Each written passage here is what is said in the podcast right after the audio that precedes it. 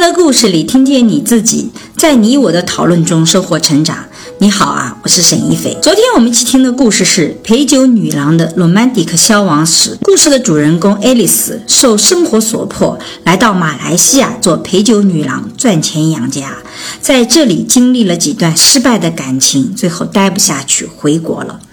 看到这样的故事，真的让人很感到无奈和无力。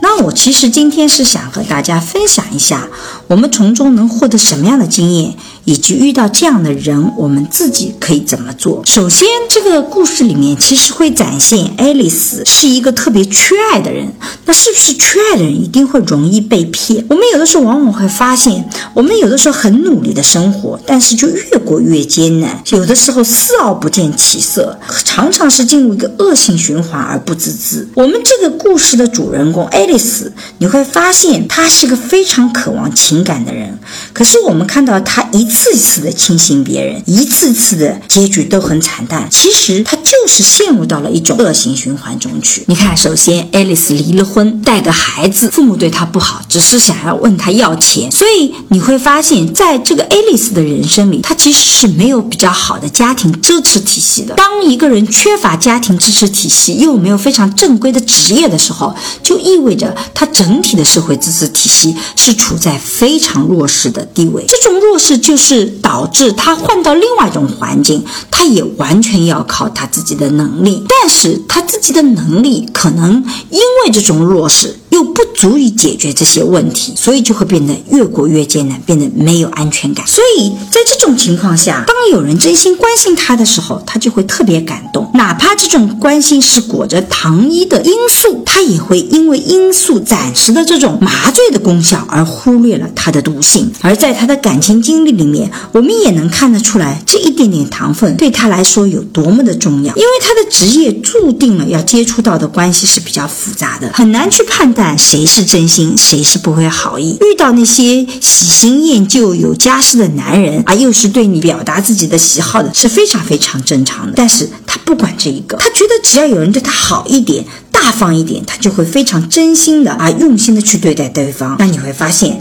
他最后遇到的那个男性是这样一种状态。那你会发现他遇到的第一个男性就抛弃他，和更年轻的小姑娘在一起了，而第二个男人是有妻儿的，意外死亡以后，他连去见最后一面的资格都没有，就被他的妻子给推出来了。其实这些恰恰就是罂粟的毒性所在。如果我们单纯的贪图罂粟里面的这些糖分，那其实当你把这个毒性一起咽下去的时候，就像爱丽丝，她的生活是会一点点陷入到更复杂的境地的，甚至因为挣得多了一点就被其他人殴打，到最后没办法去生存了。所以那个毒性总是会在时间段里累积，毒性累积到一定的时间段，一定是会爆发出来的。那听到这里，不知道你生活中有没有遇到过类似这样的亲戚朋友？如果遇到了，你会怎么做呢？也非常欢迎你在音频下方留言和我分享你的故事和想法。那第二个，其实我就是很想讲看，那如果面对这种艰难的人生经历，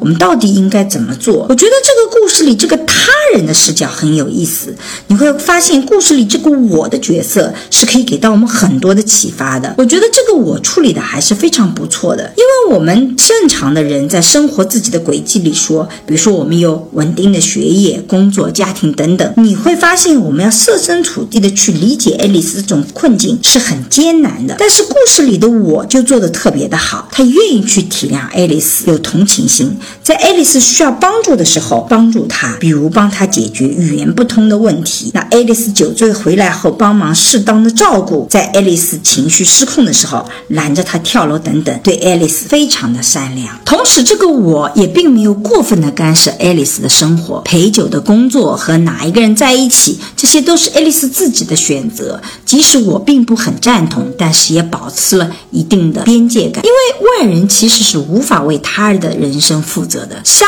应的，如果太多的干涉，你又不能真正帮到他，这其实很容易反倒变成了个冲突的来源。所以我觉得这里人与人之间的关系的界限与分寸感是需要掌握好的。那我觉得作为身边的人能做到这个程度，其实还是很不错的，这种真心也是非常难得的。第二个角度是讲讲看，如果我们自己处在这种状况下怎么做，因为我们的人生常常因为各种原因陷入到很艰难的时期的时候，的确会产生无力感，特别让人感伤。但实际上这种时候我们不需要去指望别人来给我们帮助改变我们的人生，这个几乎是不可能的。你恰恰是因为没有社会支持体系，你才会落到这个语境里。如果真的有很好的社会支持体系，其实我们也就没有这么惨。当这种时候出现的时候，我们只能依靠自己的力量，因为外人其实帮不了太多的忙。一个人要摆脱这种恶性循环，真的是需要咬牙度过一段特别艰难的日子，甚至有的时候我们可能比主人公爱丽丝的经历还要更加难挨。但是挨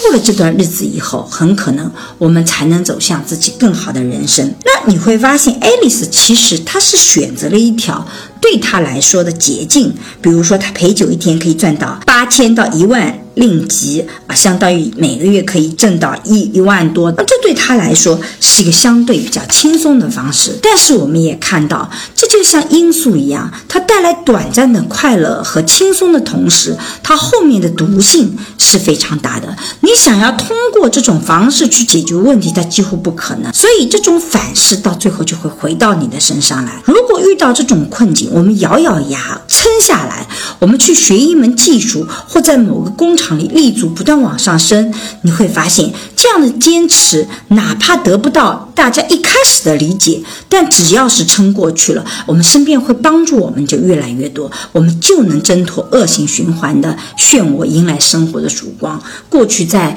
喜马拉雅的平台上，我们听过了很多这样积极的故事。那我也是很希望我们故事的主人公也能够早日摆脱这样的恶性循环。好了，这就是我对于陪酒女郎的罗曼蒂克消亡史这期故事的想法。如果你有什么想说的，欢迎在音频下方和我互动，让我们在讨论中收获成长的智慧。